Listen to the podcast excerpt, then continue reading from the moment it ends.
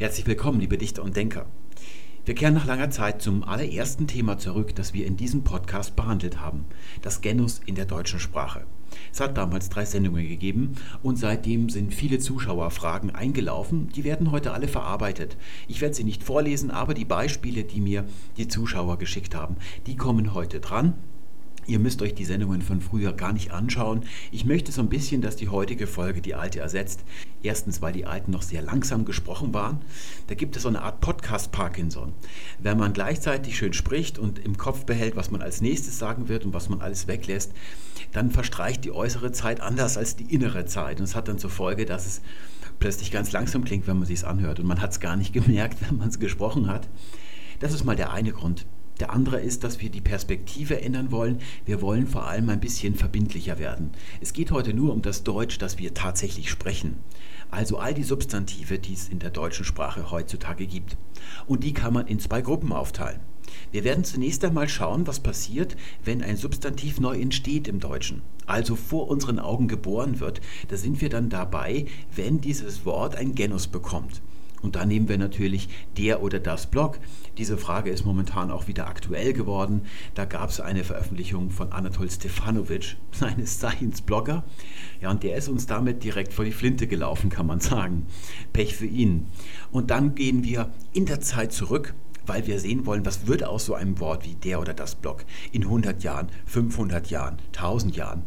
Und weil wir nicht in die Zukunft reisen können, müssen wir natürlich den Trick anwenden, dass wir uns Wörter raussuchen, die lange vor unserer Geburt geschaffen worden sind und da schon ihr Genus bekommen haben. Wir haben das ererbt und erlernt in der Kindheit und wir wollen uns ansehen, was passiert im Laufe der Zeit. Und da haben wir tolle Beispiele. Stefan, seines Zeichens Biologe, hat uns gefragt, warum all die Substantive, die auf nis enden, nicht dasselbe Genus haben. Auf der linken Seite seht ihr Wörter, die sind sächlich, das Bedürfnis, das Gelöbnis und so weiter. Und auf der rechten Seite, die sind alle weiblich, die Befugnis, die Kenntnis und so weiter. Und das hier ist zusammengestellt mit einem rückläufigen Wörterbuch. Das sind so ziemlich alle Nis-Wörter, so die gebräuchlichen kann man sagen. Und da seht ihr, das ist so gut die Hälfte. Und man kann auch nicht erkennen, hier haben wir die Vorsilbe B, hier haben wir sie auch, da haben wir die Vorsilbe G, die gibt es hier zwar nicht, aber R gibt es wiederum. Also da kann man nicht sagen, warum die eine Hälfte sächlich und die andere Hälfte weiblich ist. Aber wir werden eine Erklärung dafür finden. Also das kann man erklären, warum das so ist. Das soll dann eben der zweite Teil sein, dass wir schauen, was wird aus diesen Wörtern und wie entwickelt sich Genus im Laufe der Zeit. Was wir heute nicht machen werden, ist, dass wir ein paar Prinzipien rausarbeiten und behaupten, ja, wie die so interagieren, das ist mehr oder minder Chaostheorie, kann man nicht vorhersagen, welches Genus so ein Wort annehmen wird. Und da muss man eben abwarten, so wird es nicht sein, weil ich ja davon ausgehe, das wisst ihr, dass das Sprachzentrum ein System aus Regeln ist und diese Regeln sind eindeutig. Ich sage ja immer, wenn es das nicht wäre, dann würde das Sprachzentrum und der ganze Kopf explodieren. Aber offensichtlich ist es nicht der Fall. Deswegen bauen wir heute eine Genusmaschine. Da werdet ihr erstaunt sein. Das ist eine Maschine, die sehr einfach funktioniert und die anders funktioniert vor allem, als ihr das jetzt noch denkt. Und damit werden wir eine Erklärung finden, wie all die Wörter, die wir hier haben, zu ihrem Genus gekommen sind. Also es wird heute hoffentlich keine Fragen mehr offen bleiben. Also wenn ich dann trotzdem noch E-Mails bekomme, dann beantworte ich die einfach gar nicht mehr. Bevor es konkret wird, ganz kurz etwas Theoretisches. Ihr wisst ja, wenn ihr die älteren Folgen kennt, dass das ganze Problem, also die Nichtübereinstimmung zwischen natürlichem und grammatikalischem Geschlecht, ein erkenntnistheoretisches Problem ist. Das heißt, das Problem existiert in unserem Verstand, also wir erkennen das Ganze falsch, wir stehen auf dem falschen Standpunkt und blicken falsch auf die Sache drauf. Wir stellen uns ganz jungfräulich hier hin, hier unten und sehen, es gibt in der Natur Männer, Frauen und Dinge. Und es gibt in der Grammatik drei Geschlechter, Maskulinum, Femininum und Neutrum. Jetzt gehen wir davon aus, da müsste es eine Übereinstimmung geben. Das Maskulinum müsste also in der Sprache repräsentieren, was in der Natur männlich ist. Wir gehen davon aus, dass es mal ein goldenes Zeitalter gegeben hat. Das machen sogar Sprachwissenschaftler, wenn sie sich noch nicht so intensiv mit Genus beschäftigt haben.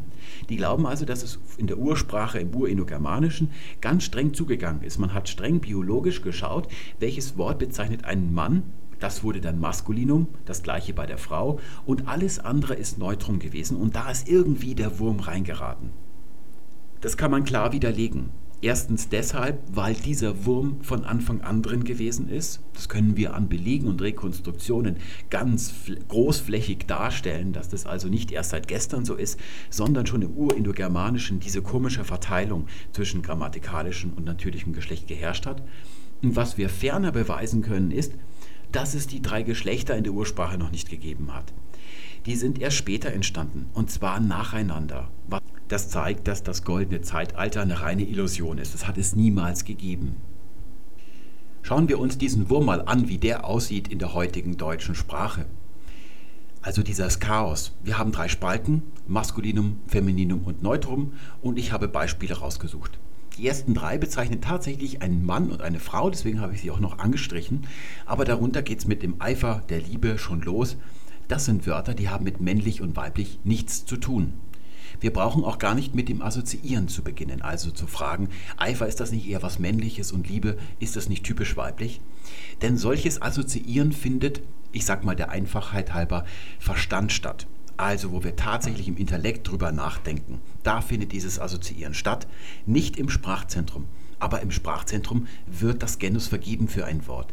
Dort findet die Entscheidung statt. Es gibt keine Schnittstelle zwischen diesen beiden Bereichen, jedenfalls keine solche.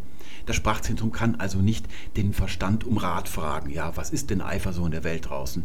Und dann sagt der Verstand, ja, es ist eher was Männliches. Meistens sind Männer eifriger als Frauen, worüber man sich natürlich auch wieder streiten kann. Wenn das der Verstand von einer Frau ist, die würde diese Frage vielleicht schon wieder anders beantworten. Und ihr müsst euch vorstellen, hier werden Tausende, diese Spalten sind ja ewig lang, die sind ja hier abgeschnitten, die gehen noch ganz viele tausend Zeilen weiter. Da müsste man diese ganzen Wörter so abarbeiten, das kann auf keinen Fall die Wirklichkeit sein. Hier drüben beim Neutrum ist es auch schon schwieriger. Wir haben das Kind und das Ding. Da müssen wir fragen, ist das Kind denn tatsächlich ein Ding, nur weil es noch vor der Geschlechtsreife ist? Biologisch ist es deshalb ein Neutrum. Das ist auch nicht so einfach. Also diese ganzen Gedanken im Kopf, die brauchen wir uns alle nicht zu machen. Stattdessen möchte ich, dass ihr mal die farbig angestrichenen Beispiele euch anseht. Nehmen wir mal die ersten. Der Mann, die Frau. Und jetzt versucht mal genau zu artikulieren, wo da das Weibliche und das Männliche zum Ausdruck gebracht werden. Wo steckt das da? Wir sind natürlich darauf gedrillt, jetzt zu sagen, der auf der linken Seite, die auf der rechten Seite. Das eine ist männlich, das andere ist weiblich. Aber in Anbetracht der Tausenden von Wörtern, die überhaupt nichts mit männlich zu tun haben, die aber dennoch Maskulinum sind, ist das eigentlich total irrsinnig. Denn was hier wirklich einen Mann bezeichnet in dieser Spalte, das ist im Promillebereich, wenn man alle Substantive, die männlich sind, im Deutschen aufschreiben würde. In Wahrheit ist es so, dass das Männliche in der Bedeutung des Wortes Mann drin steckt. Es ist also lexikalisch. Man kann sagen, und jetzt kommt's, es gibt in der Grammatik keine Kategorie Genus, weder in der deutschen noch in der urindogermanischen. Das ist keine grammatikalische Kategorie. Was ihr hier seht, diese Spalte, diese Spalte und diese Spalte, das sind einfach Mengen, die zusammengestellt worden sind. Die sind völlig neutral. Für die Programmierer unter euch, es sind Arrays. Und die werden einfach durchnummeriert. Die haben also keinen thematischen Oberbegriff, den man da vergeben könnte. Also hier null, eins und zwei. Das Unglückliche an der ganzen Sache ist, dass Grammatiker schon vor langer Zeit sich diese Begriffe hier ausgesucht haben, weil sie diese Beispiele für die Prominenten in der Gruppe gehalten haben in dieser Menge. Deswegen haben sie sie danach benannt. Und so kommen wir in diesen Irrsinn rein, auf diese falsche Fährte. Es gibt also kein grammatikalisches Genus in der deutschen Sprache, also Geschlecht meine ich damit. Es gibt nur lexikalisches, eben weil ein Wort Mann einen Mann bezeichnet. Das ist das einzig Männliche daran. Und weil das so ist, übertragen wir das auf den Artikel und dann übertragen wir das auf all die Tausenden von Wörtern, die überhaupt nichts mit Männern zu tun haben. Das war die Grundlage.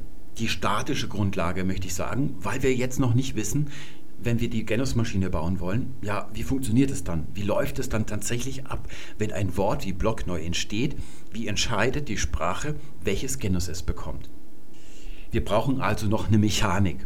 Und die erkläre ich am besten, indem ich erkläre, wie die drei Geschlechter einst entstanden sind im Urindogermanischen. Das habe ich damals schon erklärt und jetzt machen wir es ganz schnell in einer Minute. Es geht mir nicht um die Geschichte, sondern darum, dass es heute noch genauso ist. Wenn wir das uns also anschauen, dann begreifen wir, wie es heute noch funktioniert. Ich nehme Wurzeln aber nicht aus dem Indogermanischen, sondern Lateinische, die habt ihr wahrscheinlich schon mal gehört, sind ganz einfache. Hier haben wir Duc, das bedeutet Führer, also einer, der zum Beispiel ein Heer anführt oder sowas. Ihr kennt das lateinische Verbum ducere, das bedeutet führen, und Duc ist also ja das Lexem, also der, die Wurzel ohne irgendeine Endung dran. Und die kann verwendet werden als Substantiv im Urindogermanischen in einem Satz, weil dieser Führer ja tatsächlich ein Mensch ist, der kann also selber was tun. Und wenn es also in diese Subjektsposition gekommen ist, dass es also der Täter der Handlung war, dann hat man da ein S angehängt. Dieses Wort hieß jetzt Führer, aber auch Führerin, also es kann auch eine Frau bezeichnen. Geschlechter wie die drei, die wir kennen, die gibt es nicht in dieser frühen Phase. Der Führer kann aber auch mal Objekt sein, also Opfer einer Handlung, und dann bekommt es eine andere Endung, und diese Endung ist M. Neben solchen Lebewesen gibt es natürlich auch Dinge, zum Beispiel Gold. Da gibt es im Lateinischen das Wort aurum, hier mal nur die Wurzel davon, und dieses Wort kann in der frühen Zeit nicht Subjekt eines Satzes sein, in dem der eine etwas dem anderen tut. Es kann nur Objekt sein, und deswegen taucht es nie in dieser S-Form auf, sondern immer nur mit der Endung M. Später wird dann hier jeweils noch ein O eingefügt, im Lateinischen entwickelt es sich dann zu U weiter, also wir haben dann amicus und wir haben aurum, dieses U kommt dann rein, das hat aber in diesem Sinne nichts zu bedeuten. Aber die Zeiten ändern sich. Da hat sich so ein bisschen die Syntax des Urindogermanischen gewandelt. Irgendwann können auch Dinge etwas tun oder die können etwas sein. Aber im Nachhinein bekommen sie dann nicht mehr die Endung S, wenn sie im Subjekt drin sind. Das machen die Leute nicht, sondern es bekommt einfach die Endung M auch. Und so ist es bis heute. Alle Neutra haben in allen indogermanischen Sprachen im Nominativ und im Akkusativ, also der Subjekts- und der Objektsform, dieselbe Endung. In diesem Moment entsteht das erste Geschlecht. Weil dieses M ja hier immer auftaucht, das ist ein Indiz, wenn man dieses Wort in der Grundform nennt, dass es eigentlich ein Gegenstand ist. Da können wir schon davon sprechen, dass wir ein Neutrum haben, aber nur dieses eine Genus. Also ausdrücklich dinglich ist, wenn in der Grundform ein M ist. Und in Relation dazu wirkt das mit dem S natürlich undinglich. Also das ist zwar nicht ausdrücklich ja, geschlechtlich oder lebendig, aber es wird in Relation dazu, dass das hier ausdrücklich das Dingliche darstellt, also zu sowas gemacht. Dieses M bezeichnet vor allem einzelne Dinge, also Gegenstände. Wenn diese Gegenstände in vielen Einzelelementen auftauchen, also eine Schar, eine Gruppe, ein Kollektiv sind, dann verwendet man eine andere Endung, und das ist A. Das ist im Lateinischen, und so ist es auch in allen anderen indogermanischen Sprachen, dann später zur Pluralendung von diesem M geworden. Und bedeutet dann so viel wie das Blatt, die Blätter. Das ist also dann die Pluralform. Aber die Blätter in ihrer Gesamtheit können wieder ja als Kollektiv etwas Einzelnes sein. Deswegen hat man das Ganze auch zu einer Einzelform gemacht. Wir sagen ja auch tatsächlich hundert Blatt Schreibmaschinenpapier, und wir sagen auch das Laub. Also wir sagen nicht hundert Blätter Schreibmaschinenpapier. Da sehen wir, dass dieses Kollektiv von Einzelelementen, von Einzeldingen wie ein Singular sozusagen wirkt, und damit haben wir das Zweite. Wir haben hier schon das, was wir heute Femininum nennen, aber das ist es noch gar nicht. Das ist eigentlich nur diese Kollektivform. Und jetzt ist nur die Frage, wie sind die Frauen da reingeraten? Ganz einfach deshalb, weil wir auch sagen, meine Verwandtschaft. Das sind ja mehrere Verwandte, einzelne Personen, die aber das Kollektiv der Verwandtschaft bilden.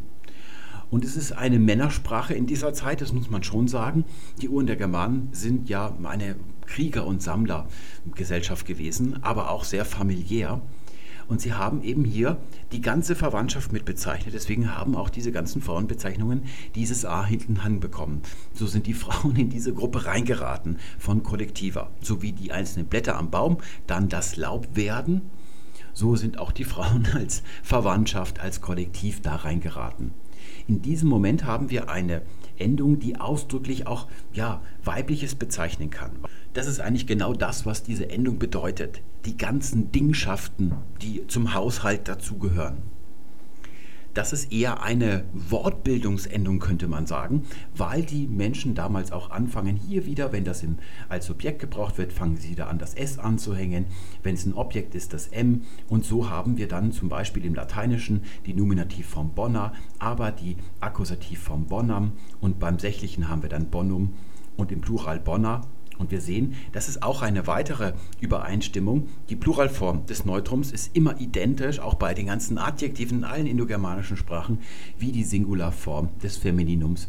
Und hier haben wir dann bonus und bonum, sodass wir Folgendes sagen können.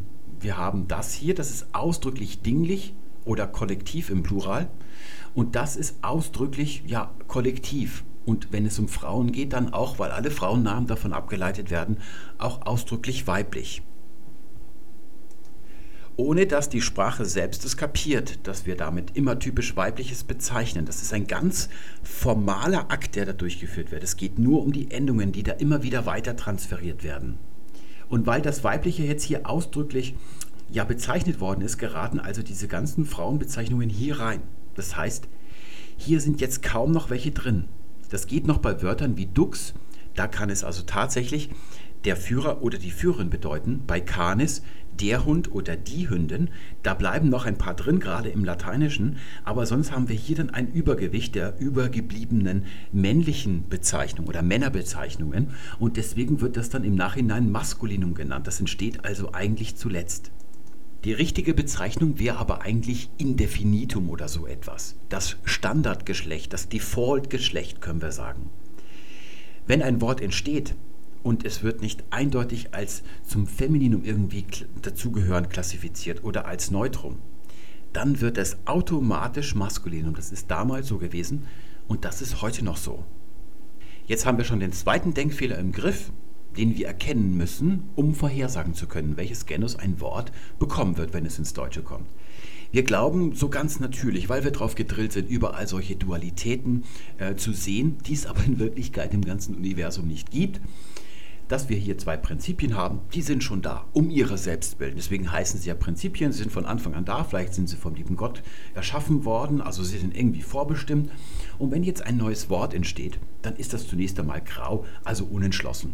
Und müsste sich jetzt erst entschließen, oder wir machen das für das Wort, ob es männlich wird, also den Artikel der bekommt, oder ob es weiblich wird und den Artikel die bekommt. Dann müsste es aber vorkommen, dass es Wörter gibt, Substantive im Deutschen, die gar kein Geschlecht haben, weil das Deutsche von hundert Millionen Menschen gesprochen wird. Die können sich noch nicht mal auf denselben Staat einigen, die sind zerklüftet in mehrere Staaten, obwohl sie dieselbe Sprache sprechen. Sie können sich auch nicht einigen, wer das Land regieren oder wer Fußballmeister werden soll. Und ausgerechnet bei den vielen Tausenden von Substantiven sollen sie sich immer sofort einig werden. Es gibt auch keine Menschen, die, wenn man sie fragt, wenn man ihnen ein Wort nennt, das sie noch nicht kennen, und sagen, was ist denn da so das Geschlecht, die dann verlegen wären. Das können die Menschen sofort sagen. Also das schließt diesen demokratischen Prozess aus. Es gibt also dieses Stadium der Unentschlossenheit nicht, weil es diese Prinzipien nicht gibt, vor allem nicht in der Sprache. Aber auch sonst gibt es diese Dualität eigentlich nirgendwo.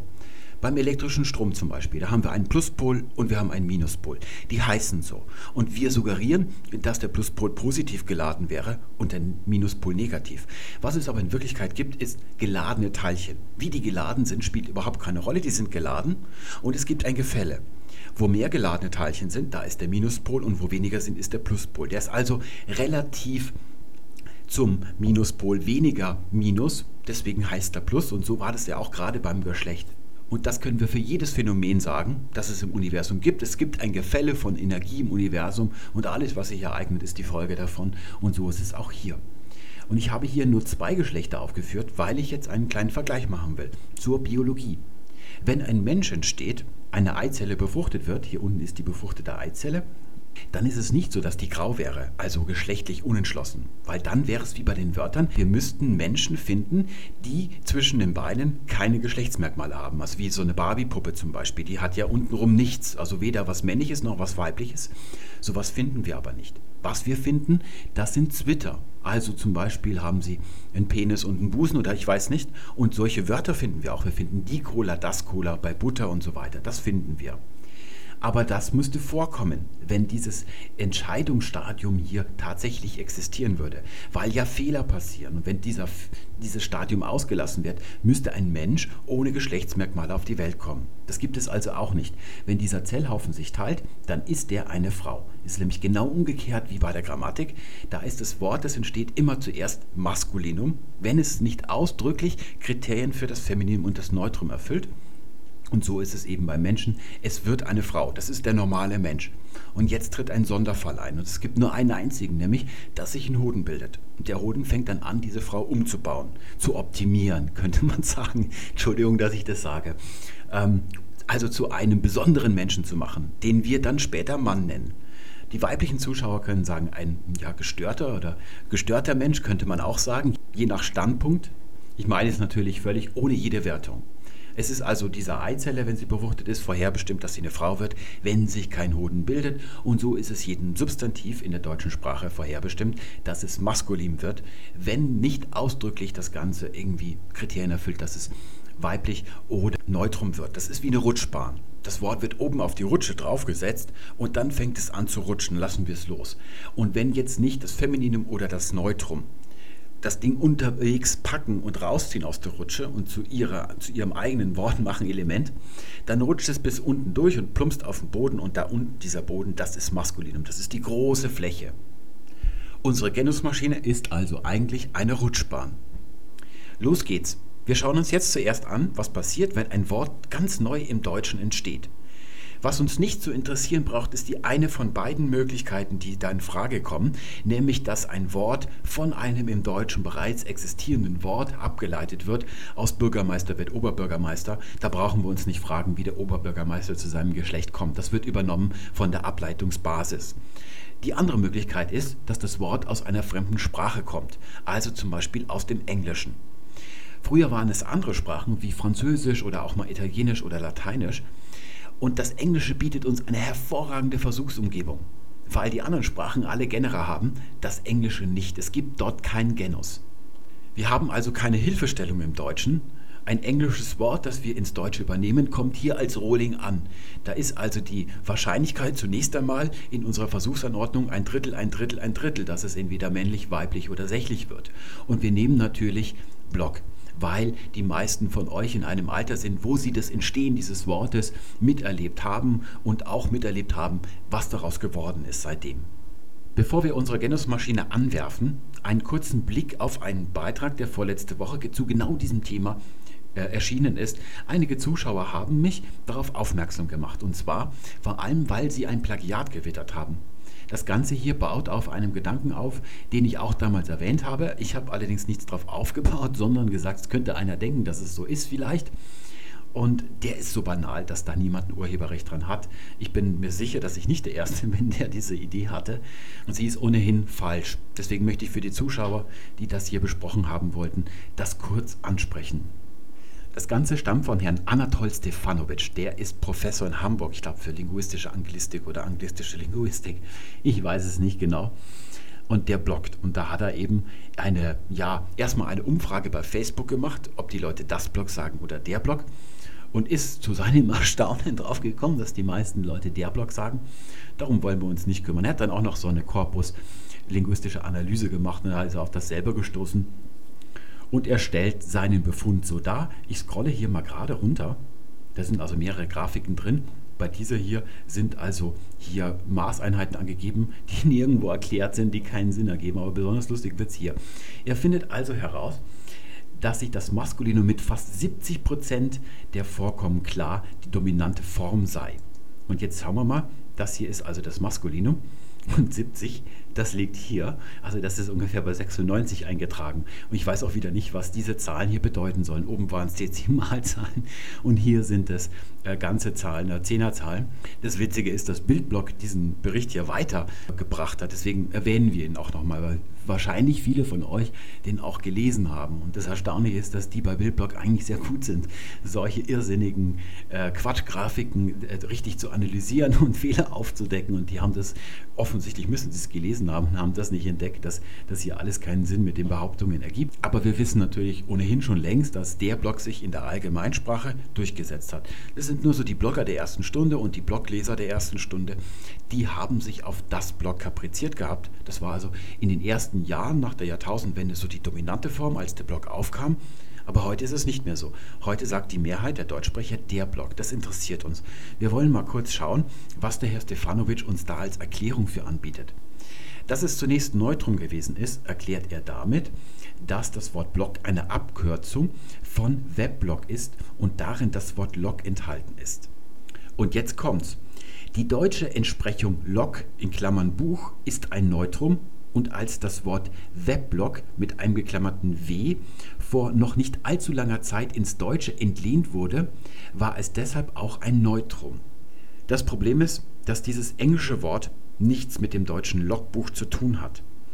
Log bedeutet ursprünglich ja Scheit. Das ist die eigentliche Bedeutung dieses Wortes im Englischen. Wenn ihr so gerne wie ich Twin Peaks anseht, dann kennt ihr sicherlich die Log Lady. Das ist so eine verschrobene Dame, die immer ein Scheit im Arm trägt wie ein kleines Kind. Und dieses Scheit, also so ein Holzscheit, wie man es in einen Kamin reinlegt, dieses Scheit ist sehr weise und flüstert immer das, was dann als nächstes, damit der Plot vorangeht, irgendwelche mystischen Erkenntnisse, flüstert es der Log Lady und die gibt es dann an Agent Cooper weiter und er kann dann weiter ermitteln. Das ist also ein Scheit und so ein Holzscheit, also ein Klotz, hat man früher an eine Schnur dran gebunden, es ins Wasser gehalten, damit hat man die Geschwindigkeit gemessen. Und das hat man dann, diese Geschwindigkeit, den Wert, in ein Buch eingetragen. Und im Englischen ist es so, dass Log tatsächlich sowohl die Schnur mit dem Klotz dran bedeuten kann, als auch das Buch. Das ist eine Bildübertragung. Im Deutschen geht das nicht, da habe ich mich nochmal erkundigt. Log ist nur die Schnur mit dem Klotz. Und wenn das Buch, wo das eingetragen wird, die Geschwindigkeit, heißt Logbuch. Also das hier ist nicht die Erklärung. Aber ihr seht, er fängt mit diesem Assoziieren an, das wir vorhin schon ausgeschlossen haben. Das ist eine Ad-Hoc-Erklärung, das ist keine ja irgendwie überprüfte oder überhaupt falsifizierbare Theorie, die er da erhebt. Ich glaube eher, dass es anders ist. An den Universitäten wird den Leuten eingetrichtert, wenn sie einen fremdländischen Ausdruck verwenden. Zum Beispiel, man schreibt eine Seminararbeit über das französische Parteiensystem. Und da muss man als Student aufpassen. Da sagt man also nicht die sozialistische Partei, sondern man sagt das Original, man sagt Parti Socialiste. Und jetzt muss man wissen, das Parti im Französischen Maskulin, das heißt Le Parti, darf man sich also nicht täuschen lassen und nicht die Parti Socialiste schreiben, wenn man dann den Artikel doch eindeutscht. Das bekommt man an der Universität eingetrichtert. Und die Blogger der ersten Stunde waren alle an der Universität. Die sind alle gebildete Leute, die was auf sich halten. Also Sascha Lobo, Stefan Nickelmeier und so weiter. Ich glaube eher, dass die sich im Unterbewussten gesagt haben, dass wenn man Weblog oder Blog im Englischen durch ein Pronomen ersetzt, dann wird es mit it wiedergegeben. Also war es für sie ein Neutrum. Ich glaube, dass das das eigentliche Motiv ist. Das Problem ist nur, dass es kein gültiges Argument ist. Es gibt im Englischen kein Neutrum. Wenn dieses Wort Blog ins Deutsche kommt, dann kann man bei englischen Wörtern nicht sagen, welches Geschlecht sie haben, weil sie keins haben im Englischen. Das Wort beginnt bei Null. Da kann man also nicht wie bei einer französischen Entlehnung, schon wenn das hinten auf E endet oder sowas im Französischen und es ist weiblich, das dann ins Deutsche mit weiblich übernehmen. Das funktioniert nicht. Ich habe nochmal gegoogelt vorher. Der Stefan Nickelmeier zum Beispiel, der sagt immer noch das Blog. Und da hat er eine ganz wichtige, ja, einen ganz wichtigen Grund dafür kann er anführen. Und zwar, weil er es tut. Wenn er es tut, dann ist es, dann ist es berechtigt. Da kann niemand was dagegen sagen. Das ist ein gutes Argument, wenn man das Blog sagen will. Das kann man, das ist nicht falsch. Man ist halt damit nicht auf der Seite der Mehrheit. Aber wann ist man das schon? Es kann sein, dass ein Wort mal rein als Synonym für etwas anderes instantan ins Deutsche, das werden wir bei unserer Maschine gleich sehen, übernommen wird und dann nimmt man von dem, was im Deutschen ersetzt wird, das Genus und überträgt es auf das englische Synonym, also zum Beispiel das Paper, sagt man, im Büroalltag zum Beispiel. Das ist ein das Dokument, das Papier oder sonst was, aber das ist nicht allgemeinsprachlich. Blog ist ein allgemeinsprachiges Wort und es ist, steht für etwas, wofür es kein deutsches Wort vorher gegeben hat. Das ist was ganz was anderes. Also das ist hier seine falsche Ad-Hoc-Erklärung, die er sich aus den Fingern gesogen hat, dafür, warum das Wort zunächst einmal Neutrum gewesen ist. Jetzt hat er aber noch eine Erklärung parat, warum das ganze Maskulinum heutzutage ist. Sie lautet, aber woher kommt dieser Trend zum Maskulinum? Nun, die semantisch motivierte Genuswahl, bei der einem Lehnwort das Genus der deutschen Entsprechung oder des am nächsten verwandten deutschen Wortes verpasst wird, ist nur eine von zwei Strategien. Das ist wieder die Verwechslung zwischen instantanen Synonymen, wenn man halt so Anglizismen gerne gebraucht im Alltag, und Wörtern, die wirklich Teil des allgemeinsprachlichen Wortschatzes des Deutschen werden. Und dann geht's weiter. Die andere Strategie ist seiner Ansicht nach phonologisch. Das Lehnwort erhält das Genus eines lautlich verwandten Wortes. Tatsächlich ist die Genuswahl noch etwas komplexer, aber das ist ein Thema für einen eigenen Beitrag. Das Wort Blog ist nun lautlich identisch mit dem Wort Block. Beide werden Blog, also hier die Umschreibung in Lautschrift, ausgesprochen. Und Blog ist ein Maskulinum. Je stärker die ursprüngliche semantische Verwandtschaft zwischen Blog und Logbuch also in Vergessenheit gerät, desto mehr setzt sich die phonologisch motivierte Genuszuweisung durch. Er spricht ja hier von der zweiten, von zwei Strategien. Und eine Strategie bedeutet doch eigentlich, dass es da ganz viele Beispiele gibt. Da könnt ihr mal schauen, ob euch was einfällt, wo das ein zweites Mal passiert ist. Wir haben das deutsche Wort der Block mit C K, übrigens kein Anglizismus, ist ein ganz altes deutsches Wort, das es schon im Mittelalter gegeben hat. Und wir haben im Englischen Block, das wird mit G geschrieben, aber weil wir die Auslautverhärtung haben im Deutschen, wird dieses G stimmlos am Ende ausgesprochen, sodass die beiden Wörter völlig identisch ausgesprochen werden. Das ist also seiner Meinung nach die Erklärung, dass also der Block mit G das Genus von Block mit C K übernommen hätte. Und da habe ich wirklich lange überlegt, da gibt es kein zweites Beispiel. Wenn ihr doch eins findet, dann habt ihr euch wirklich eine Schachtel Pralinen verdient. Dann müsst ihr aber nochmal gucken, ob ihr noch ein drittes oder ein viertes findet, denn hier wird ja von einer Strategie gesprochen. Das hier ist alles nur eine Ansammlung von Ad-Hoc-Theorien, also für jeden einzelnen Punkt eine spontane Interpretation. Nichts davon ist zunächst einmal überprüft worden. Wenn er überprüft hätte, hätte er gemerkt, dass er für die Strategie, die er behauptet, die wäre ihm als Professor bekannt, aber sie wäre zu kompliziert, dass seine Leser sie verstehen, das müsste er ihnen nochmal großartig erklären, dass es kein zweites Beispiel gibt. Aber vielleicht gibt es ein zweites, also auf keinen Fall ist es eine Strategie. Von Falsifizierbarkeit möchte ich gar nicht sprechen. Also, dass man das Kriterium, das man da glaubt, herausgefunden zu haben, mal wegnimmt und schaut, ob es sich dann anders verhält, als einen anderen Output ergibt, geschweige denn eines Beweises. Der Beweis sehe nämlich so aus, dass man diese Regel dann testet auf Generativität. Man schaut also, ob Wörter, die dann noch ins, vom Englischen ins Deutsche kommen, ob die sich so verhalten, wie die Regel es voraussagt. Und wenn das in ganz vielen Fällen der Fall ist, kommt man irgendwann zu dem Punkt, wo man sagt, ja, es ist so. Dann nehmen alle an, dass es stimmt. Was ich also sagen möchte, ist, dass das hier nichts mit Wissenschaft zu tun hat. Auch wenn er sich Mühe gibt, mit ganz vielen Grafiken hier und Verweis auf Corpora äh, den Eindruck zu erwecken, dass das hier irgendwie erforscht wäre, das ist überhaupt nichts hier. Nun ist aber auch das, was ich bisher gesagt habe, mit der Rutschbahn, dass das Wort runterrutscht und wenn es nicht vom Femininum und vom Neutrum aufgefangen wird, dann am Boden aufknallt. Und der gesamte Boden ist Maskulinum, das ist also das Standardgeschlecht, das neutral, eigentlich wahre neutrale Standardgeschlecht. Bisher ja auch nichts als eine Behauptung. Deshalb hier der Beweis, dass nur die erste Fuhre, zugleich der Beweis, dass das, was er sich sagt, nicht stimmen kann. Das hier sind Wörter, die aus dem Englischen kommen, alle im deutschen Wortschatz sind. Ich habe alle im Duden gefunden, im großen Universallexikon, und ein paar ganz neue sind dabei, die in meiner alten Ausgabe nicht dabei sind, zum Beispiel der Feed. Der Link, das sind alles Wörter, die in der Internetgemeinschaft besonders häufig gebraucht werden. Und all das, was ihr hier seht, ist ausnahmslos Maskulinum. Ich weiß nicht, ob es wirklich alle sind. Es ist auf jeden Fall repräsentativ. Das ist alles, was mir eingefallen sind. Ich habe weggelassen die Zusammensetzungen hiervon, die dann wiederum das gleiche Geschlecht ergeben würden. Alles, was so Personenbezeichnungen auf E R sind, das habe ich auch alles weggelassen. Nur ausnahmsweise habe ich hier noch den Freak dazu genommen, aber sonst habe ich solche Personenbezeichnungen, auch wenn sie keine Endung haben, alle weggelassen. Das sind alles hier basale Wörter, die nicht erkennbar zusammengesetzt sind, die ins Deutsche gekommen sind. Und die Deutschen haben jedem einzelnen von ihm das männliche Geschlecht gegeben. Ich schwelge mal ein bisschen. Der Back, der Airbag, der Bailout, der Beat, der Beat oder auch der Heck.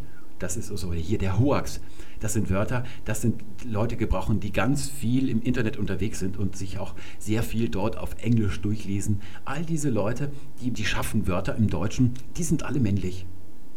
Und hier die zweite Fuhre, da habe ich natürlich den Podcast mal angestrichen. Ja, der ist auch männlich, der Shit, der Store, der Apple Store, der ist auch männlich, der Run ist männlich, der Tweet ist männlich, der Spam ist männlich, alles ist männlich. Sogar hier unten der Tray, das wissen wirklich nur Leute, was das ist, die sich mit Software gut auskennen. Und damit keine Zweifel bleiben, dass das, was Herr Stefanowitsch da sagt, völliger Quatsch ist, möchte ich hier gleich noch einen Anglizismus bringen, das wäre der Geek. Das ist ein recht neues Wort für Konzert, das ist mindestens schon fünfzehn Jahre alt, glaube ich. Und im Deutschen heißt es das Konzert. Ein anderes Vorbild gab es nicht. Und trotzdem heißt es der Geek. Ebenso heißt es natürlich der Song, obwohl es im Deutschen das Lied heißt. Das hier ist unsere Rutschbahn. Und ganz unten schlägt man auf, dort ist das Maskulinum. Das hier ist der Punkt, wo ein Wort ins Deutsche hineinkommt. Das ist also das Öffnungsventil, die Inputschleuse können wir sagen. Was diesen Punkt überquert, wird als Wort in einem deutschen Satz verwendet. Und wenn das passiert und es nicht als fremdländische Vokabel zitiert wird, dann ist dieses Wort dann ein deutsches Wort. Das denken ja viele Leute, dass die Wörter, die ich da gerade eingeblendet hatte, dass das englische Wörter sind. Nein, das sind deutsche Wörter. Wo das Wort herkommt, wie es gebildet worden ist, das ist völlig egal. Also in dem Moment, wo das Wort in einem deutschen Satz verwendet wird, ist es ein deutsches Wort. Was allerdings passieren kann, das ist mal das allererste, ist, dass es ein Synonym ist. Und das ist der einzige Fall, wo das Wort, das aus dem Englischen kommt, sich an das deutsche Wort, das es ersetzen soll, in diesem Moment anpasst. Das sind dann also hier rein instantane Synonyme, wie zum Beispiel der Christopher Street Day. Das Wort Day wird Tag nicht ersetzen, wir gebrauchen Day nicht. Nur weil wir hier den gesamten Namen, so wie die Veranstaltung komplett heißt, zitieren, haben wir hier Day statt der Tag und da übernimmt eben das Day von dem Tag des Geschlechtes Maskulinums. Und ebenso, das hatte ich vorhin, das Paper, das steht eben für Dokument, also da steht dann schon was drauf, also Papier allein reicht glaube ich nicht, so sagt man im Büroalltag und was weiß ich nicht wo. Da sagt man eben das Paper und da ist eben von den deutschen Wörtern, die da in Frage kommen, das Genus übernommen worden. Andere Wörter wären dann zum Beispiel noch das Leak, da habe ich auch schon der Leak gehört. Das wird, wenn das Wort hier gängig ist, weil die Instanz, das was WikiLeaks macht oder andere Plattformen machen, wenn das gang und gäbe wird und es etwas ersetzt, was das Wort Lücke ja, oder Veröffentlichung oder sonst was eben nicht füllen kann. Es ist ein neuer Lebensstil, dieses Leak. Das wird irgendwann der Leak heißen. Das kann ich jetzt schon vorhersagen, dass es in zehn Jahren der Leak allgemeinsprachlich heißen wird. Es ist momentan so, dass dieser Ausdruck eben von Leuten, die sich dafür interessieren, gebraucht wird. Die sind häufig gebildet, die sich dafür erwärmen. Und die denken alle, dass man bei englischen Wörtern immer das davor setzt, weil sie glauben, dass wenn es keine Person bezeichnet im Englischen, dass es dann immer Neutrum wäre. Da haben wir hier also auch einen hübschen Bildungsbürgeranteil dabei, so wie es auch am Anfang unter den Hardcore-Bloggern das Blog hieß. Also derselbe Grund. Aber dieses Wort wird, wenn es dann in der Alltagssprache angekommen ist tatsächlich und von ganz vielen Leuten verwendet wird, weil es irgendwann gang und gäbe ist, dass Sachen immer geleakt werden, dann rutscht dieses Wort aus der Gruppe der Synonyme hier instantan raus. Dann bekommt es wirklich ein deutsches Geschlecht. Das hat es bisher eigentlich noch nicht. Das ist also hier alles provisorisch. Und dann rutscht es runter und da wird es auf jeden Fall Maskulinum werden. Auf dieser Rutschfahrt nach unten, da kommt es natürlich zu Zwischenfällen, weil sonst hätten wir nur maskuline Wörter im Deutschen, wenn das da glatt runterrutschen würde. Das ist dann in etwa so wie bei der Entwicklung eines Embryos, plötzlich bildet sich ein Hoden und dann wird das Ganze eben rausgenommen aus der normalen Bahn zur Frau hin. Und so ist es auch in diesem Fall. Zunächst einmal, wenn das Wort wirklich nicht nur instantan als Synonym für was gebraucht wird, was es im Deutschen gibt und wo man davon ausgehen kann, dass das sich nicht halten wird, wo man also wirklich glaubt, aha, dieses Wort ist jetzt Teil des deutschen Wortschatzes, also nicht glaubt, sondern die Sprache prozessiert das so, dann prüft sie zunächst einmal, ob das Ganze grammatisch ist, also ob Grammatik in diesem Ausdruck enthalten ist. Das ist also eine Prüfschleife. Das Wort wird vom Fließband genommen, da wird es angesehen und wenn es das Kriterium nicht erfüllt, wird es zurückgelegt auf das Fließband oder die Rutsche und wenn nicht, dann wird es, geht es in eine andere Richtung weiter. Grammatisch ist das Gegenteil von lexikalisch, das heißt, da passiert wirklich Grammatik. Mal ein Beispiel, ich sage, du kannst mir mal den Buckel runterrutschen. Und diesen gesamten Satz, der ist ja Grammatik, den möchte ich jetzt zu einem Nominalausdruck konvertieren. Also, das, du kannst mir mal den Buckel runterrutschen, alles mit Bindestrichen durchgekoppelt.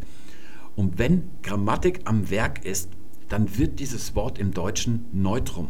das, du kannst mir mal den Buckel runterrutschen, oder auch kürzer, das Sehen. Sehen kleingeschrieben ist halt der Infinitiv, das ist zwar schon ein Substantiv, aber wenn wir das dann wirklich hier zu einem richtigen Substantiv machen, mit, einem, mit Substanz, dann wird das davor gesetzt.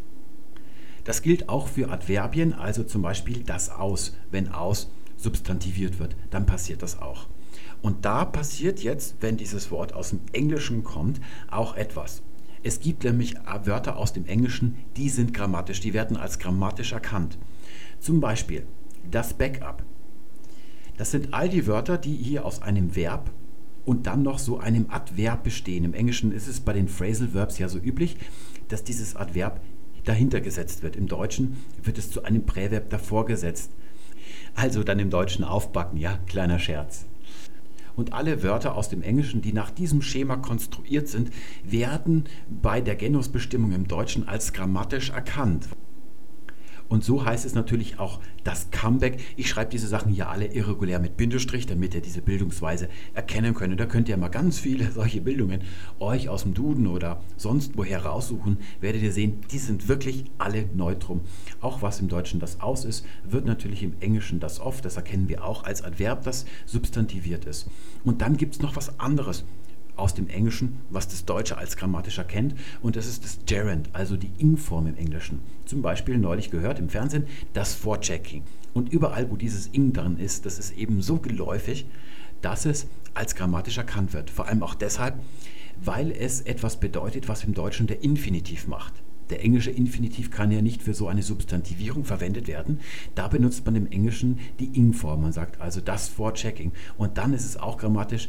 Diese Wörter haben alle das als Artikel. Und das werden wir jetzt gleich mal falsifizieren. Wir nehmen mal das Posting. Das kommt jetzt hier ins Deutsche rein. Und das Deutsche erkennt es als grammatisch an, weil die Ing-Form hinten dran ist. Deswegen wird es Neutrum. Und jetzt kommt ein Wort, das vom gleichen Stamm im Englischen kommt, der Post. Die Blogger wissen, was das ist. Also ein Eintrag ist damit gemeint, auch ein neues Wort, ist standardsprachlich von bei allen Leuten, die im Internet unterwegs sind. Und dieses Wort wird nicht als grammatisch erkannt, wird also zurück auf die Rutschbahn geworfen und rutscht runter ins Maskulinum.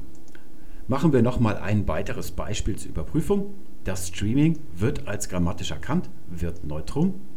Der Stream wird nicht als grammatisch erkannt, rutscht runter zum Maskulinum. Nun ist das Deutsche eine ziemlich kluge Sprache. Zum Beispiel der Smoking, der kommt jetzt hier in diese Schleife rein und da steht kurz das Band still, da muss überlegt werden und dann erkennt man, das ist nicht grammatisch. Das ist ein lexikalisches Wort, das kann nicht als das Rauchen interpretiert werden oder sonst was. Also das ist keine Ing-Form wie diese ganzen hier. Da werdet ihr Tausende finden wahrscheinlich. Deswegen rutscht der Smoking runter. Das ist also keine Handlung. Da könnt ihr immer noch drauf achten. Wenn es wirklich eine Handlung ausdrückt, ist es ein Indiz, dass es als grammatisch erkannt wird. Weil Handlung, das ist eben gerade das. Das Vorchecken, würde man im Deutschen sagen, mit en, wenn man da die deutsche Infinitivendung dranhängen würde. Und so ist es natürlich auch bei Pick. Pickup. Der Pickup heißt es, weil das Ganze hier nicht als grammatisch erkannt wird, wie das Backup. Deswegen rutscht es runter ins Maskulinum. Und dann haben wir hier noch den Hangover. Wer das sagen will, der wird auch sehen, dass es nicht wie das Backup hier ist. Es ist zwar to hang over, so könnte man denken, aber es ist kein Vorgang, also es ist nicht grammatisch, sondern es ist ein Zustand, den man gerne vermeiden möchte. Deswegen rutscht das Ganze hier runter auf der Rutsche zum Maskulinum. Und ebenso natürlich der Burnout, der ist zwar gebildet hier auf den ersten Blick wie das, aber es ist nicht grammatisch, weil da niemand aus, es ist kein Ausbrennen, sondern es ist der Zustand der seelischen Erschöpfung, es ist ein Zustand. Deswegen ist das Ganze nicht grammatisch und wird deshalb männlich.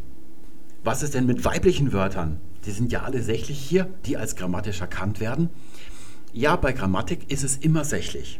Es gibt natürlich hier noch viele kleine Schleifen. Ich werde wirklich nicht alle erwähnen, aber ihr seht, das funktioniert so. Beim Weiblichen haben wir ja vorhin gesehen, wie das weibliche Geschlecht entstanden ist. Kollektives, also Abstraktes vor allem ist es sehr oft, wie die Liebe, die Philosophie. Und alle diese ganzen Bildungen, diese Abstraktheit, die Krankheit zum Beispiel, die Leidenschaft und so weiter. Also das sind solche Abstrakta, die nicht aus Einzeldingen, sondern das sind Komplexe, kann man sagen. Auch die Liebe ist aus der Sicht des Sprachzentrums ein Komplex.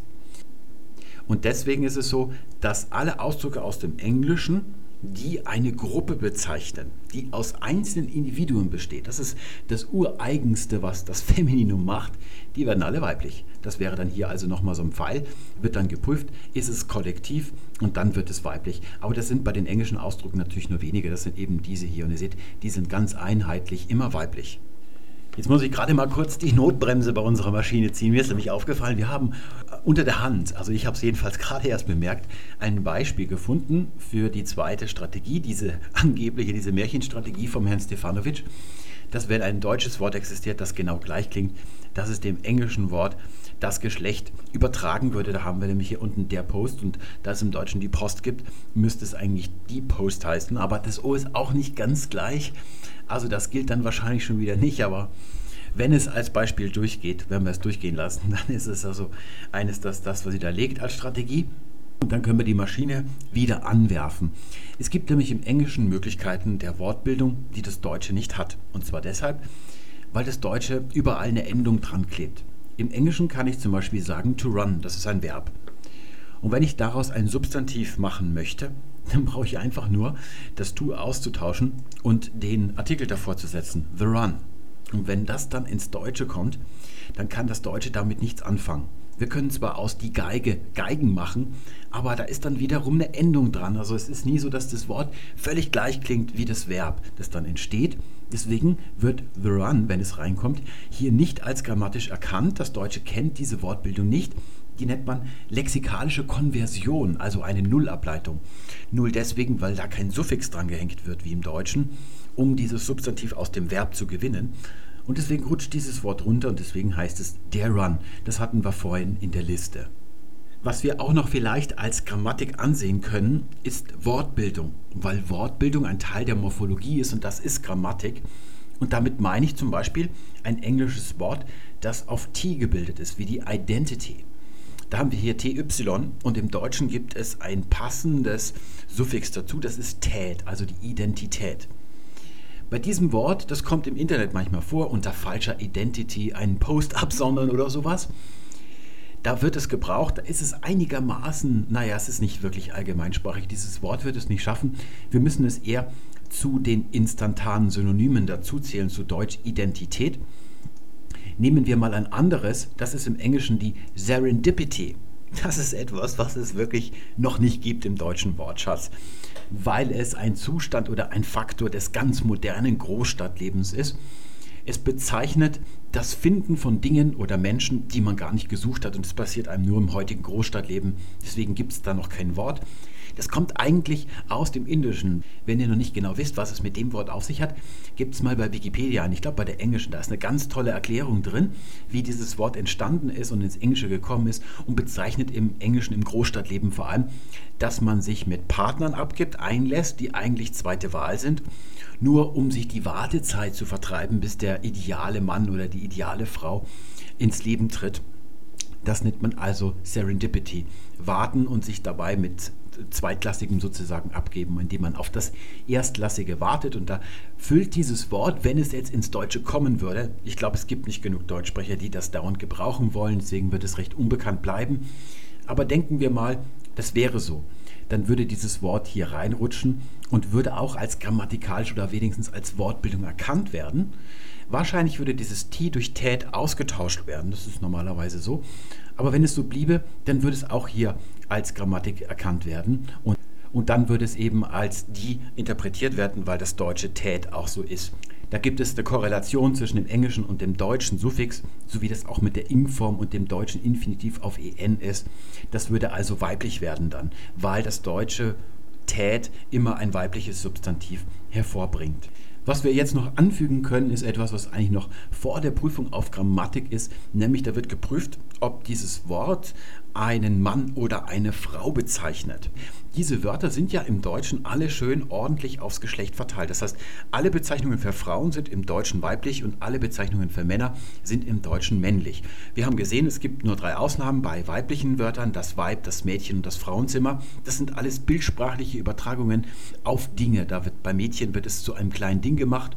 Man kann als Frau zum Ehemann auch sagen Schätzchen, da wird dem Mann eben mal zu einem Ding gemacht.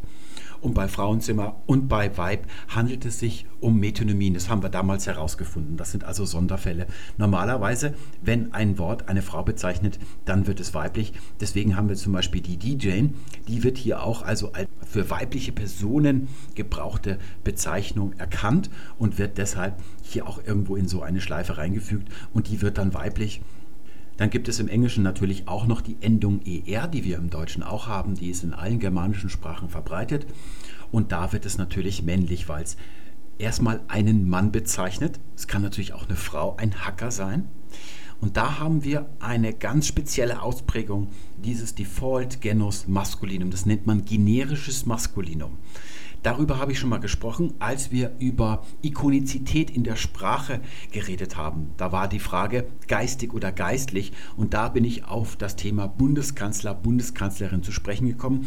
Da könnt ihr euch das nochmal anhören, was es mit diesem generischen Maskulinum auf sich hat. Das benutzt man also bei Personenbezeichnungen, die für Männer und Frauen stehen können, dann ist es auch automatisch Maskulinum. Und dieses generische Maskulinum, das ist ein, eine Spezialform von diesem grundsätzlichen Maskulinum.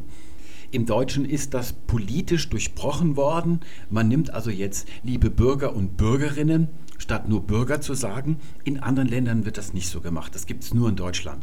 In Schweden zum Beispiel, da hält man ja auch viel auf Gleichberechtigung. Da hat man diese einfachen er-Formen und da werden immer Frauen und Männer mit bezeichnet. Nur wenn wirklich ausschließlich Frauen gemeint sind, dann gibt es so spezielle Frauenendungen noch hinten drauf. Also aus Lehrer wird Lehrerinna oder solche Sachen. Aber normalerweise ist es völlig unüblich, dass man da immer beide Formen nennt und damit die nicht speziell weibliche zu typisch männlichen macht. Das ist eigentlich sprachlich nicht in Ordnung. Es verstößt eigentlich gegen dieses System und ihr seht schon, das ist ziemlich mächtig. Ebenso mächtig ist natürlich der Verstand. Es gibt da spezielle Substantive, die aus dem Englischen kommen, in großer Fülle, weil sie Geräte bezeichnen, die irgendwelche Firmen im Ausland entwickelt haben. Die haben immer englische Namen. Beginnen wir mal einige Jahre zurück mit dem Walkman. Der Walkman ist natürlich männlich geworden. Man hat hier nicht das sächlich gemacht, weil er eine Lücke füllte, die es vorher ja noch nicht von keinem anderen Wort gefüllt worden ist. Ein Gerät, das man, mit dem man Musik hören konnte und auf der Straße gleichzeitig gehen konnte. Das war was völlig Neues. Deswegen ist dieses Wort hier Maskulinum geworden. Das ist also ein ganz fester Bestandteil des deutschen Wortschatzes, kann man sagen. Und so ist es auch noch gewesen, als der iPod entwickelt worden ist. Ich kann mit Sicherheit sagen, dass da von Anfang an nur das männliche Geschlecht verwendet worden ist im Deutschen, weil ich zu den fünf Leuten gehöre, die die ersten iPods gehabt haben. Ich gehöre zu den allerersten, die einen iPod hatten. Ich bin da monatelang mit durch die Straßen gelaufen, ganz stolz. Und die Leute haben immer geguckt. Und es hat dann ewig gedauert, bis dann die ersten mir entgegengekommen sind, die auch einen iPod hatten. Da hat man sich so begrüßt, wie das die Entenfahrer machen, wenn sie sich auf der Straße begegnen. Das ist also auch männlich. Da funktioniert das alles noch. Nun haben sich die Zeiten ein bisschen geändert. Es liegen nicht mehr zwanzig Jahre zwischen solchen bahnbrechenden neuen Geräten, die dann etwas für sich selbst sind, was ein eigener Gegenstand und nicht nur ein Produktname. Es gibt heute sehr viele neue Geräte jeden Tag. Und die landen alle in der instantanen Schleife hier. Also die drehen hier eine Runde und man wartet ab, ob die nur in ein paar Sätzen vorkommen. Das können schon sehr viele sein über eine gewisse Zeit. Aber sie müssen eigentlich über mehrere Jahre sich in die Allgemeinsprache vorarbeiten und so lange sind sie dann instantane neutral. Sie werden also wie Synonyme behandelt. Zum Beispiel das iPad. Da fragt man sich, warum es das iPad heißt, aber der iPod. Da ist schon ein Unterschied zwischen diesen beiden Geräten. Wenn das iPad so für sich bleibt und es nicht bei einem reinen Produktnamen bleibt, der eben eine Zeit lang aktuell ist, dann rutscht dieses Wort natürlich auch runter ins Maskulinum. Und wir sehen das beim Laptop. Da haben wir heute der Laptop, ursprünglich hat man mal das Laptop gesagt, aber weil das so gang und gäbe geworden ist, es ist eine feste Institution unseres Lebens, ist das auch runtergerutscht. Auch beim Mac sehen wir das, die Leute, die Apple-Computer kaufen, sagen der Mac und nicht das Mac. Und ebenso ist es wahrscheinlich beim Blog gewesen. Was im Sprachzentrum der Leute, die ganz früh aufs Bloggen gestoßen sind, vorgegangen ist, ist, dass das Ganze hier in der Warteschleife gehangen hat, weil man noch nicht wusste, was entwickelt sich daraus. Und wenn es sich dann vorarbeitet, eine größere Menge an Sprechern erreicht, dann rutscht es eben runter, wie beim Blog, ins Maskulinum.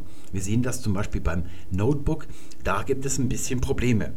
Das ist offenkundig nicht so allgemeinsprachlich, es ist hier hängen geblieben und es kann dann sein, wenn es hier in der Neutrumschleife hängt, dass dann so ein Wort wie Book hintendran tatsächlich Assoziationen hervorruft, die dann aber eher im Verstand wirken und dann bleibt man eben bei das Notebook.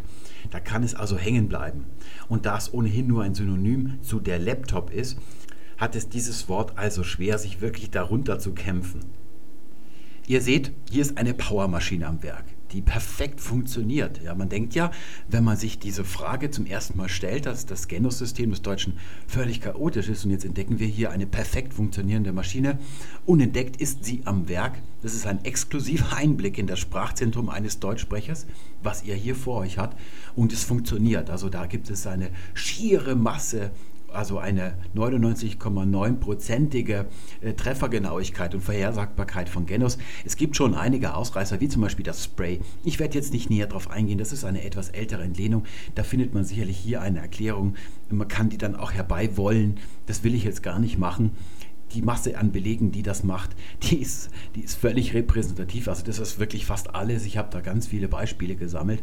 Das ist also hier das verlässliche System. Da ist also kein einzelnes Assoziieren, mit wem das hier Ähnlichkeit hat oder gleich klingt, sondern es ist eine Maschine, wo alles runterrutscht zum Maskulinum, wenn es nicht vorher vom Neutrum oder vom Femininum aufgehalten wird. So ist es, wie Wörter, Substantive neue im Deutschen ihr Geschlecht bekommen. Die Abgeleiteten, die bekommen es dann von der Ableitungsbasis. Das brauchen wir hier nicht, das könnten wir hier noch einbauen, dann hätten wir eine ganz perfekte Riesenmaschine, aber das brauchen wir nicht zu machen.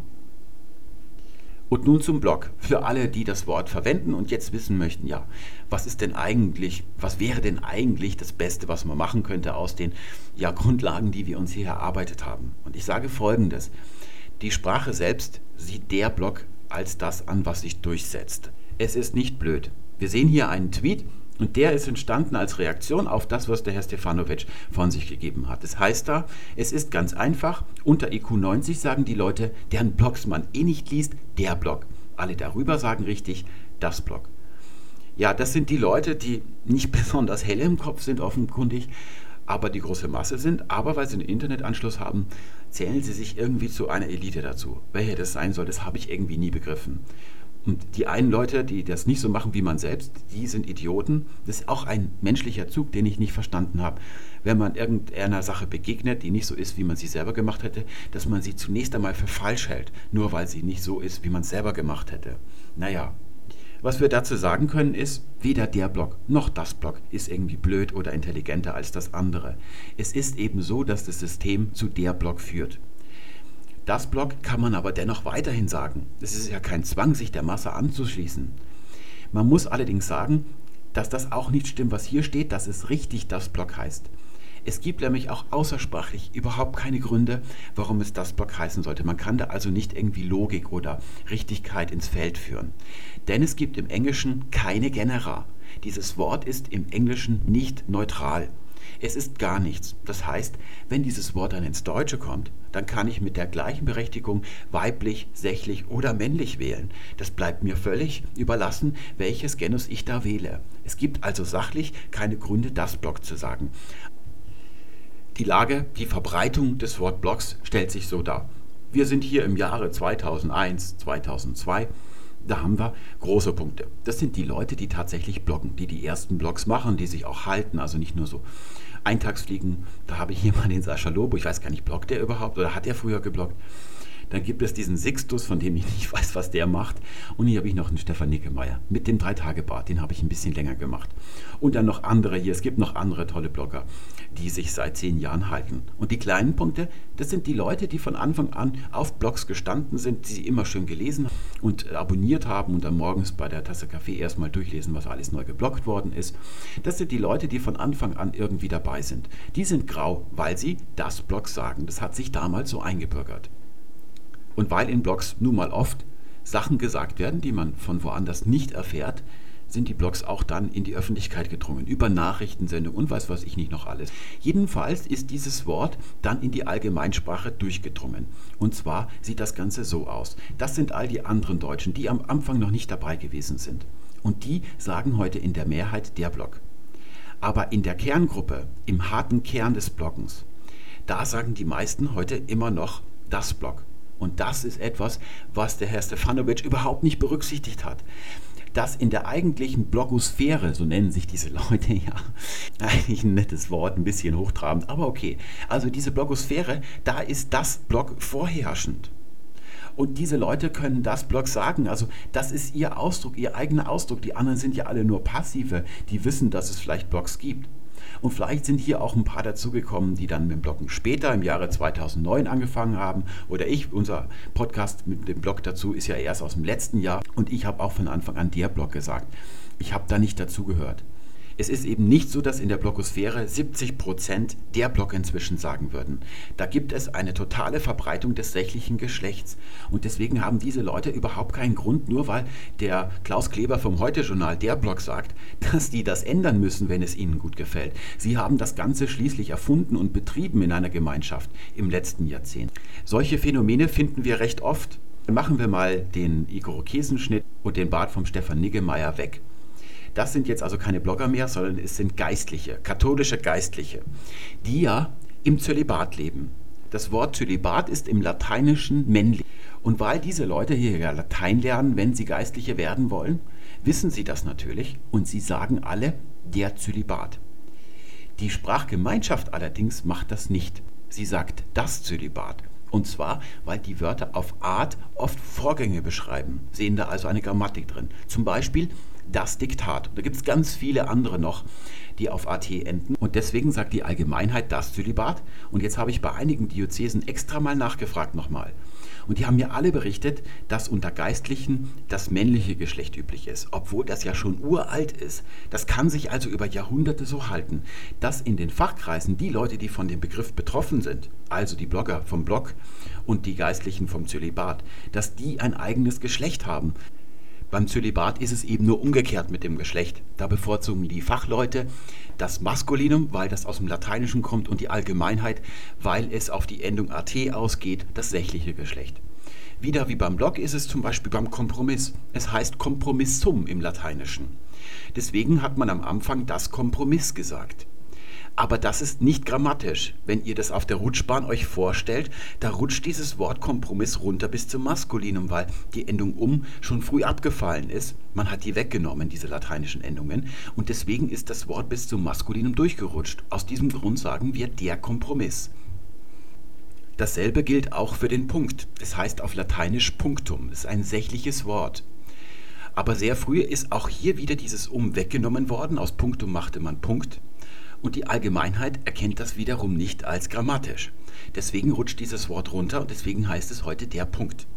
Man sagt sogar, wenn man Kunstlatein das wieder rückwärts macht, ins Lateinische konvertiert, macht man das Wort Punktum zu Punctus. So zum Beispiel bei Johann Sebastian Bach. Da heißt es in der Kunst der Fuge Kontrapunctus. Nummer eins, zwei bis vierzehn geht das und nicht Kontrapunktum. Und hier jetzt unsere ausdrückliche Empfehlung von Bellettre für alle, die sich zur Blogosphäre dazu zählen. Das können Leute sein, die selbst Blogs betreiben, aber auch die Leser von Blogs. Deren Anteil ist ja sehr hoch bei einem Blog. Das macht den Blog ja so neuartig. Deswegen hat man ein neues Wort geschaffen. Was sie dann an Kommentaren unter einen Eintrag dazu schreiben, da findet ja sehr viel Interaktion statt. Das ist eben der Unterschied zu einer banalen, schnöden Veröffentlichung, wie es früher mal gewesen ist. Und auch die Interaktion zwischen den Blogs ist ja sehr eifrig. Ihr könnt die Sache jetzt erstmal neu bewerten. Das ist immer ganz gut, wenn man sich ab und zu mal neu bewertet.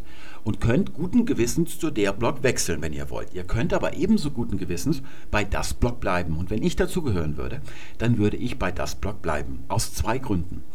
Der erste ist, dass das Blog ein Erkennungszeichen ist unter den Anhängern dieser Gruppierung, dieser Elite. Das ist eben nun mal so. Man kann es als Statussymbol werten, aber ich meine es gar nicht wertend.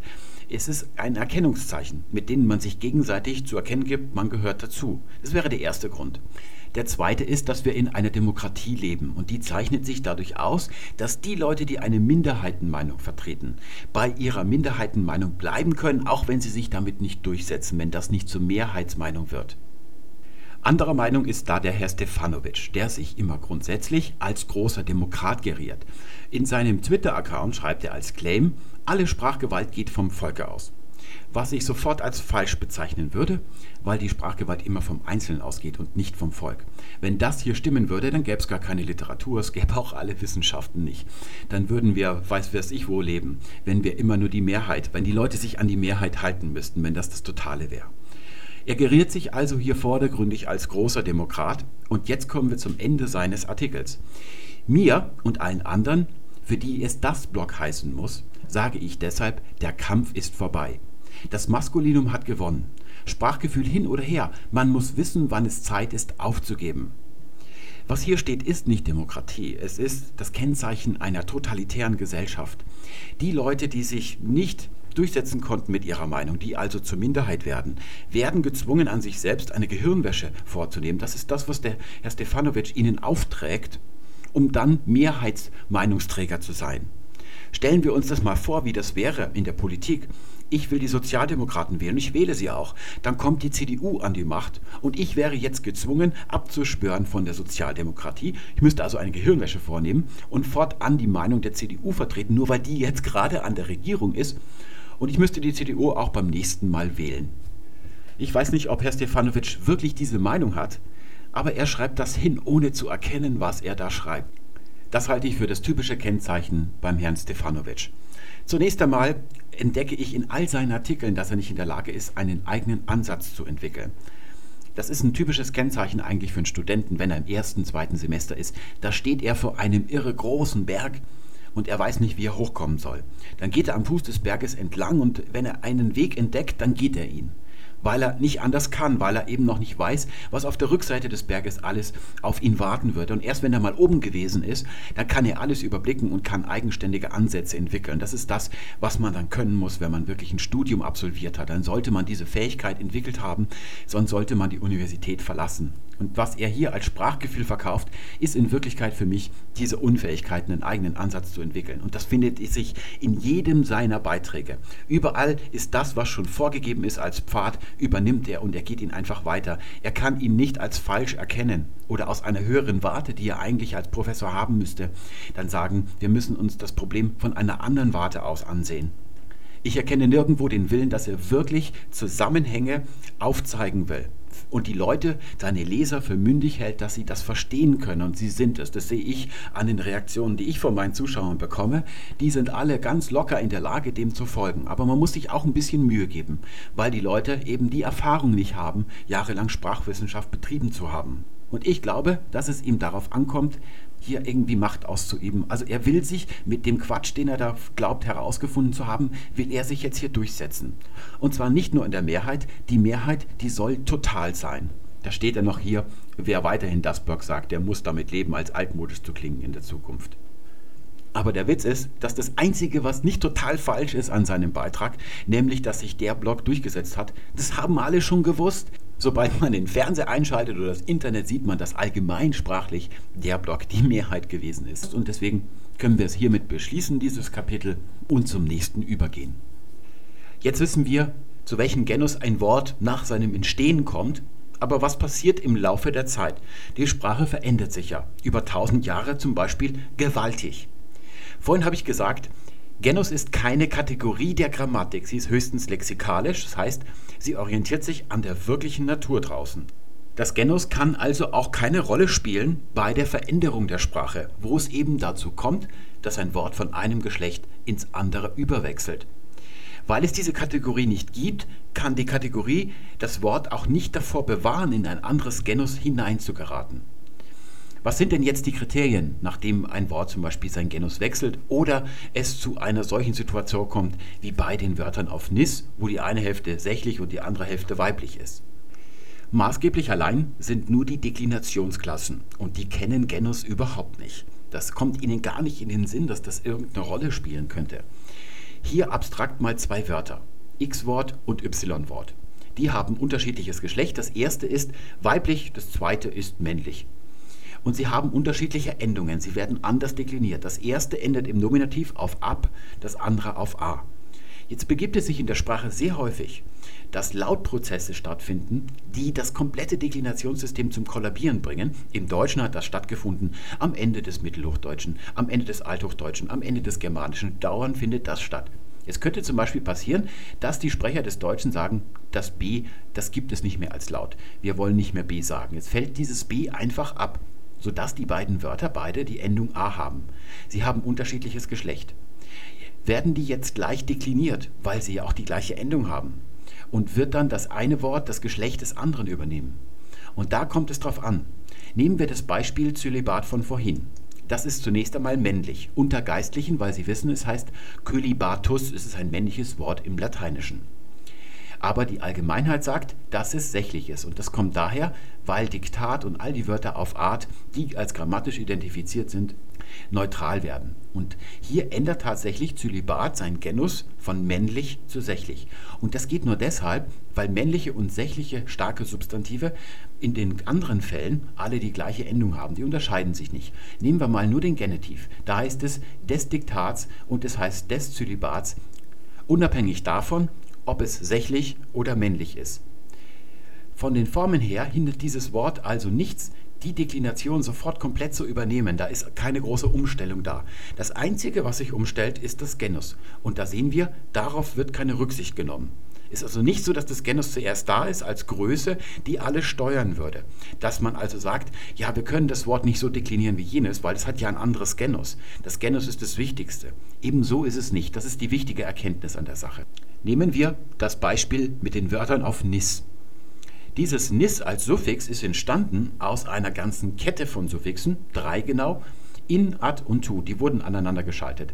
Da wurde mit in erstmal ein Wort von einem anderen abgeleitet, dann mit ad von diesem wieder eins abgeleitet und dann nochmal mit tu.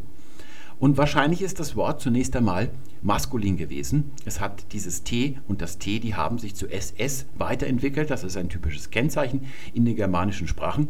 Und da finden wir zum Beispiel im Gotischen zwei Wörter, habe ich euch rausgesucht. Ich mache die mal so hin, dass das schön alineiert. Da haben wir erstmal Theodinaschus und das bedeutet Königreich. Wir haben erst das Volk, mit in wird der Herrscher draus. Und dann ist es die Ausübung der Herrscherschaft und das als Institution zu und dann noch die Deklinationsendung S dran. Das ist also das Königreich. Hier unten haben wir Frau, das ist also der Herr. Es geht hier also um die ja, Herrscherschaft, das Herrschertum, so können wir das zweite Wort übersetzen. Das ist also diese Bildungsweise hier. Und was ich farbig angestrichen habe, das ist das, was wir heute in der Endung noch haben, dieses nis. Da hat sich das A eben zu einem I weiterentwickelt. Da gibt es sehr viele Variationen in dem Suffix, wie wir gleich sehen werden. Und jetzt passiert Folgendes. Bei männlichen Substantiven im Nominativ ist es nicht wie im Lateinischen oder im Griechischen, da enden die ja immer auf S.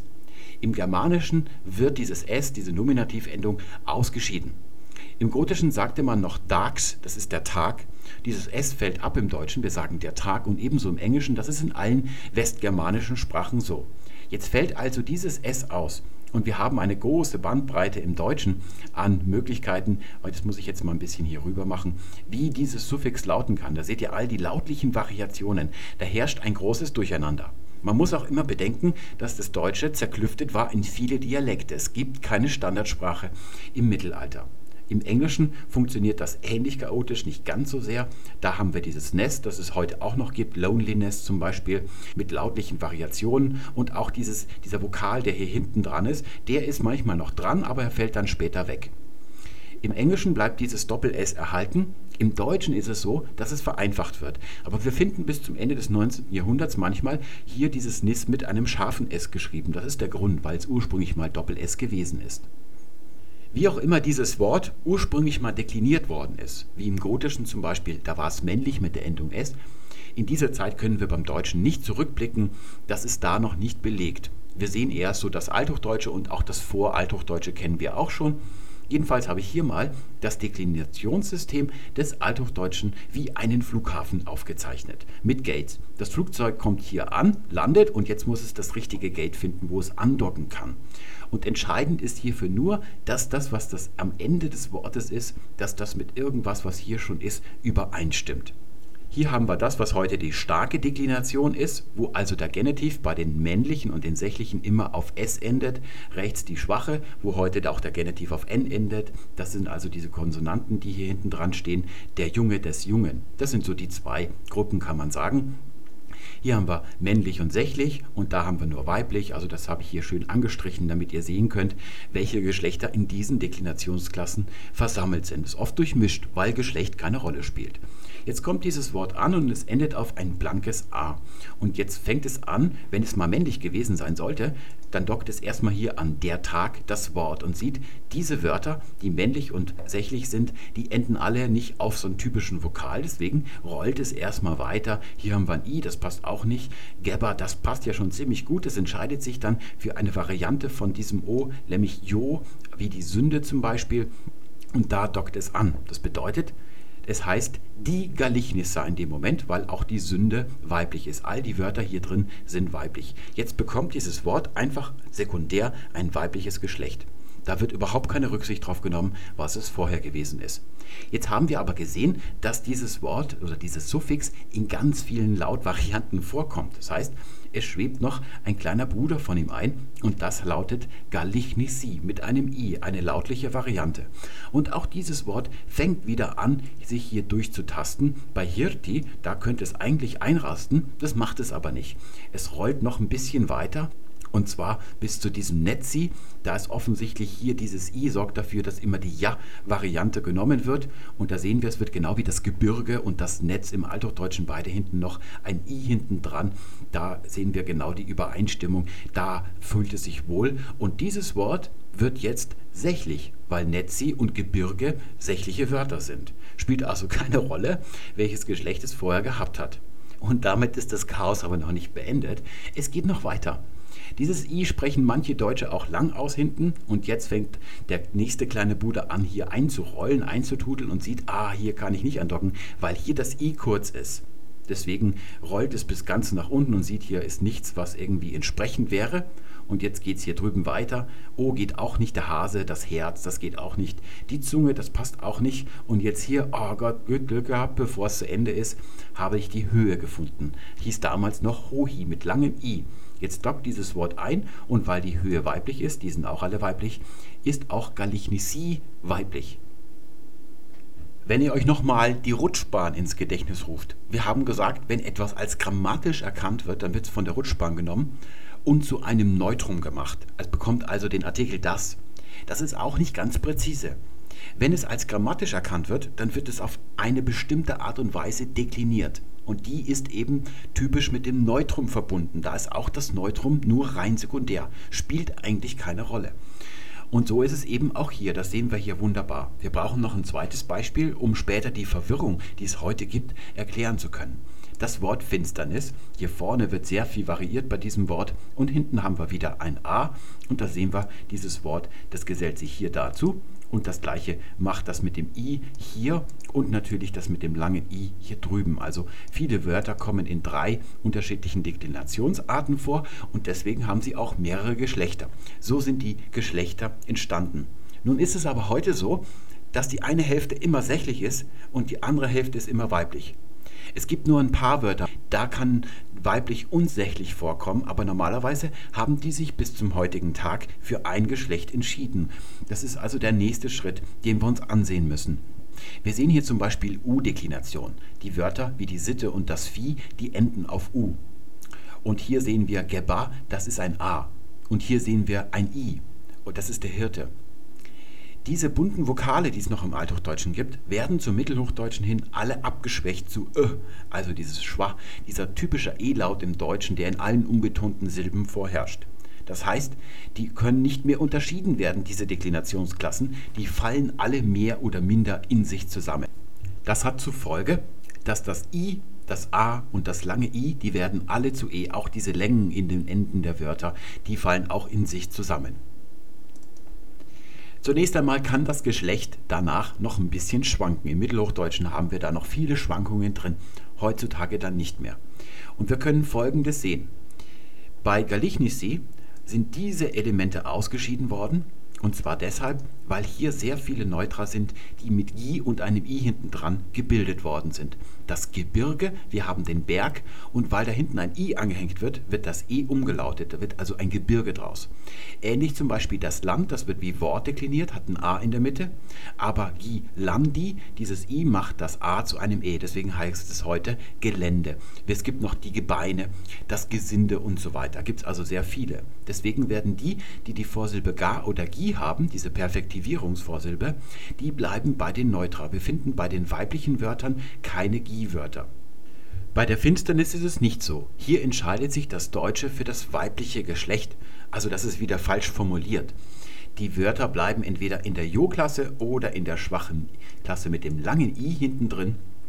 Und da heutzutage im modernen Deutschen die starken weiblichen Substantive mit den schwachen zusammengefallen sind, können wir gar nicht sagen, welche von diesen beiden Varianten hier wirklich sich durchgesetzt hat. Wir könnten jetzt klug sein und denken, die Wörter, die als grammatisch erkannt werden, also irgendwie mit Vorgängen zu tun hat, wo man sowas zu identifizieren glaubt, dass die sächlich geworden sind und die anderen weiblich, die eher so Zustände beschreiben, ähnlich wie der Burnout. Nur, dass diese Wörter nicht männlich werden können, weil die Deklination zu den weiblichen Substantiven dazugehört. Aber das funktioniert leider nicht genau. Wir haben das Besäufnis, da funktioniert es wunderbar, aber das Ergebnis, das ist für uns eher ein Zustand. Da muss man in Rechnung stellen, dass viele Wörter beides bezeichnen können, Vorgang wie Zustand. Und jetzt müssen wir zusätzlich noch sagen, dass das Deutsche ja zerklüftet ist in unterschiedliche Dialekte. Es gibt lange Zeit keine Standardsprache. Die bildet sich erst ein kleines bisschen später, als diese Deklinationsklassen kollabieren, heraus im Deutschen. Und welcher von den deutschen Dialekten als Standard gilt, das wechselt. Im Heiligen Römischen Reich Deutsche Nation gab es unterschiedliche Regentschaftsstädte, also Hauptstädte dieses Reiches. Das war zum Beispiel Prag, dann war es Wien und dann gibt es noch andere Kanzleien in Deutschland, die dann auch mal wieder maßgeblich werden. Und so kommt es dann eben zu diesem Bild, das wir heute haben. Das können wir gar nicht genau rekonstruieren. Also genauer würde ich mich da gar nicht festlegen wollen. Die räumliche Zergliederung des Deutschen in Dialekte, die autark ihr eigenes Leben vor sich hinfristen, die ist sehr wichtig. Zunächst einmal, weil das gesamte norddeutsche Gebiet damals noch gar nicht Hochdeutsch gesprochen hat. Die kommen dann erst dazu und bringen auch nochmal zusätzliche Verwirrung rein. Aber auch innerhalb des hochdeutschen Sprachgebiets, das man in Mitteldeutsch im nördlichen und im Oberdeutschen im südlichen, also bayerisch und alemannisch, nochmal unterteilen kann, auch da gibt es große Unterschiede. Zum Beispiel heißt es im Süden das Armut und es heißt im Mitteldeutschen, also in dem mittleren Streifen heute von Deutschland, die Armut, und das Mitteldeutsche hat sich durchgesetzt. Dass wir heute eine Standardsprache haben, ein Standardhochdeutsch, dafür sind im Wesentlichen die Kanzleien im ganz späten Mittelalter und in der frühen Neuzeit verantwortlich. In den Kanzleien arbeiteten Leute, die wirklich gebildet gewesen sind, und die haben das Deutsche zu einer Standardsprache gemacht. Als das Deklinationssystem des Deutschen in jener Zeit mal wieder zusammengebrochen ist, haben diese Leute sich schöne Gedanken gemacht, wie sie da ein bisschen Ordnung reinbringen können. Und wir sehen hier, was kurz davor noch die Lage gewesen ist. Wir haben männliche Substantive, sächliche und wir haben weibliche Substantive. Was hier links ist, das ist stark gebeugt, was hier rechts ist, ist schwach gebeugt. Und jetzt seht euch mal Folgendes an. Hier haben wir den Tag und da haben wir den Hirten. Da hieß es noch, der Hirte des Hirtes. Der Hirte bezeichnet eine Person, der Tag dagegen nicht. Auf der rechten Seite sehen wir der Bote des Boten, so wie heute noch. Wir sehen aber der Boge und des Bogen. Dies ist wieder eine Personenbezeichnung, jenes wiederum nicht.